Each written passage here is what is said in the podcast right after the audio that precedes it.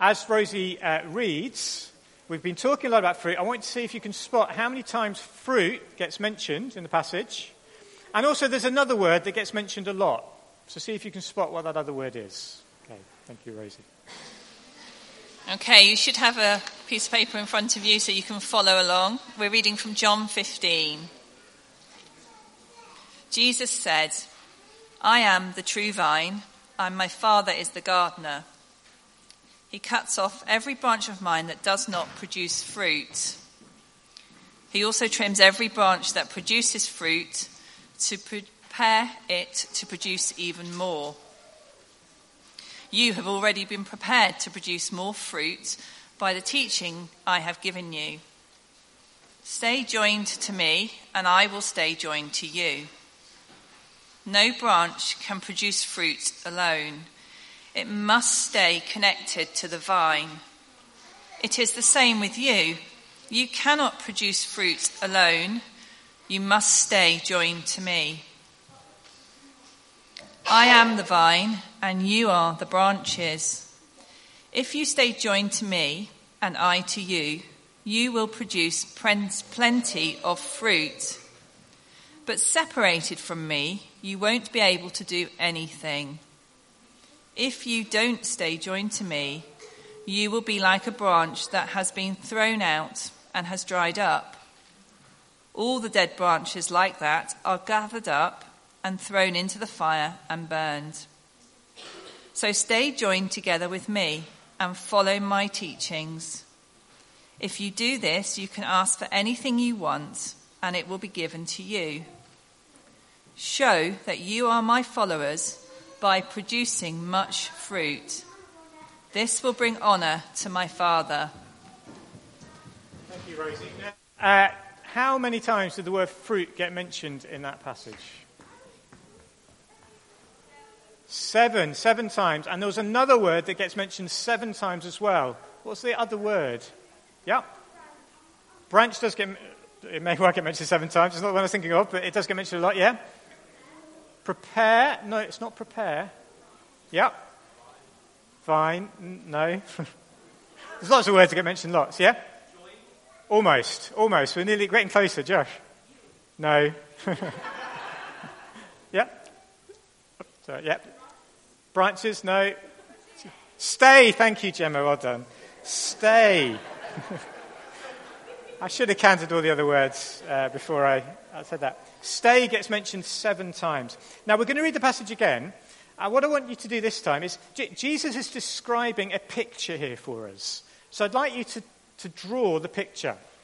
Now, um, it talks about a vine, and you might think, well, what, what does a vine look like? Basically, it's a tree. Botanically speaking, that's probably not right. But for our purposes this morning, it's a tree, okay? So draw a tree and draw the other things that Jesus mentions as Rosie reads the passage for us again. Jesus said, I am the true vine, and my Father is the gardener. He cuts off every branch of mine that does not produce fruit. He also trims every branch that produces fruit to prepare it to produce even more. You have already been prepared to produce more fruit by the teaching I have given you. Stay joined to me, and I will stay joined to you. No branch can produce fruit alone, it must stay connected to the vine. It is the same with you. You cannot produce fruit alone, you must stay joined to me. I am the vine, and you are the branches. If you stay joined to me and I to you, you will produce plenty of fruit. But separated from me, you won't be able to, to do anything. If you don't stay joined to me, you will be like a branch that has been thrown out and has dried up. All the dead branches like that are gathered up, thrown into the fire, and burned.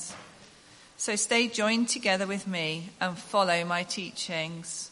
If you do this, you can ask for anything you want, and it will be given to you. Show that you are my followers by producing much fruit. This will bring honour to my Father. Thank you, Rosie. Okay, in your picture, you should have at least five things. You need to have the trunk of the tree or the vine. You need to have branches on your tree. You need to have a gardener. You need to have fruit on the tree. And you need to have some dead branches. Five parts of the picture. And as we think about this picture this morning that Jesus has, has described for us, I think there are two big things that God wants us to remember from it. The first is this God wants us to produce fruit. God wants us to produce fruit. Now, we've been talking about the I am statements, things that Jesus said about himself I am the. But actually, this is also a you are statement. Did you notice that? Jesus says, I am the vine, and you are the branches. I am the vine, you are the branches. So we are the branches. Now, what is the point of a branch? What is the point of a, of a fruit tree when you were discussing that? Well, it's, it's obvious, isn't it? The point of a fruit tree is to produce fruit. That's why people go to the effort of planting them and looking after them, because they want them to produce fruit. So if we are branches of a fruit tree, what does God want? Why, what, what is God looking for from us? Well, He's looking for us to produce fruit. Now, obviously, this is, this is a, a, a picture, it's an image, it's not literal. So, God isn't actually wanting us to provide apples or pears or sweet corn or cucumber. He's wanting us, what, what is He wanting us to provide? Why don't you turn to the people around you and have a chat about that? What do you think is the fruit that God wants us to produce as Christians? Come back together. It's a bit of a tricky question. Um, but Jesus says in verse 8, Show that you are my followers by producing much fruit. This will bring honor to my Father. I think the fruit he's talking about is anything, any kind of Christian behavior that brings glory to God, that brings honor to the Father. But particular things he mentions in the passage, uh, and even later on, the, the bit that we haven't looked at, are things like love for one another, love for others is part of the fruit that Jesus wants to see in our lives. Um, joy in knowing Jesus, he says uh, this so that our joy may be complete. Um, he talks about prayer and having our prayers answered as part of the fruit. He talks about um, speaking to others about Jesus and seeing others come to believe in him. That's part of the fruit that he's looking for. I think really it's, it's anything that Jesus wants us to do.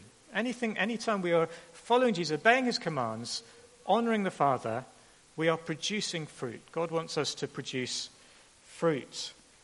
And that fruit shows that we are really Jesus' disciples. That's what he says in verse 8. Show that you, show that you are my followers by producing much fruit. You can tell the difference between a, tree, a, a branch that's dead or a branch that's alive by whether it's producing fruit. I once heard of a gardener who planted a stone in, the, in their garden and nothing happened. So they dug it up and they took it to Gardener's Question Time on the radio. And to a panel of experts, they said, Why hasn't my seed grown? Uh, and the experts looked at it and said, Because it's a stone. You can tell the difference between a stone and a seed by whether it actually grows. You can tell the difference between a dead branch and a living branch by whether it produces anything. Does it produce any fruit? And God wants his people to produce fruit. He says in verse 2 that he cuts off every branch of mine that does not produce fruits. And in verse 6, Jesus says, If you don't stay joined to me, you'll be like a branch that's been thrown out and has dried up. If we say that we're believing in Jesus, but but maybe we're not really believing in Jesus, it will show in that we're not really producing any fruit. It will show that we're not genuine. God wants us to produce fruit. But uh, Jesus also says in verse 2 that God trims every branch that produces fruit to prepare it to produce even more. God wants us to produce fruit, and so he trims the branches. Now, what does that mean? It's, that's kind of tricky to work out quite what that's saying, but the Bible does talk in other places about how the difficult experiences that we go through, the hard times that we have, are used by God to make us more productive, to make us more like Jesus, to help us to grow, to help us to produce fruit. And I think that's a really encouraging thing to know that if you're going through a difficult time, and many of us are going through difficult times, God will not waste this. God will use this to help us to produce more fruit, to become more like Him, to produce the harvest of holiness. God wants us to produce fruit. That's the first thing to remember this morning. But the question is how? How do we produce fruit? And that uh, brings us to the second thing to remember, which is this we must stay joined to Jesus. We must stay joined to Jesus. Imagine your neighbours had uh, an apple tree. I said that apple's my favourite fruit. You can substitute your own favourite fruit if you like instead. But imagine that your neighbours have an apple tree, and every year it produces these wonderful crop of, loads of delicious looking apples. And you're feeling a bit jealous uh, of uh, them having all these apples, so you, you hit upon a plan, a cunning plan. I know what I'll do. I'll get a saw, and in the middle of the night, I'll sneak into my neighbour's garden, and I'll saw a branch off the tree, and then I'll carry it into my house so that when the autumn comes around next year, I will have a branch with lots of lovely apples on my branch. What will happen? Well, next year will come round, uh, autumn will come round, your neighbour's tree will be covered in wonderful apples again, minus one branch, and you will have a dead branch in your um, house with no apples on it because it cannot produce apples if it's not attached to the tree. But what if you decided, hold, I know what I'll do. I'll buy some apples from Tesco and I'll stick them to my branch. Would that mean your branch had produced fruit? Well, no, it wouldn't. It'd be completely pointless, wouldn't it? That would just be f- fake apples, really, putting, putting uh, on the branch, making it look like it produced fruit, but it hadn't really. No, the only way that branch is going to produce fruit is if you keep it stuck to the tree.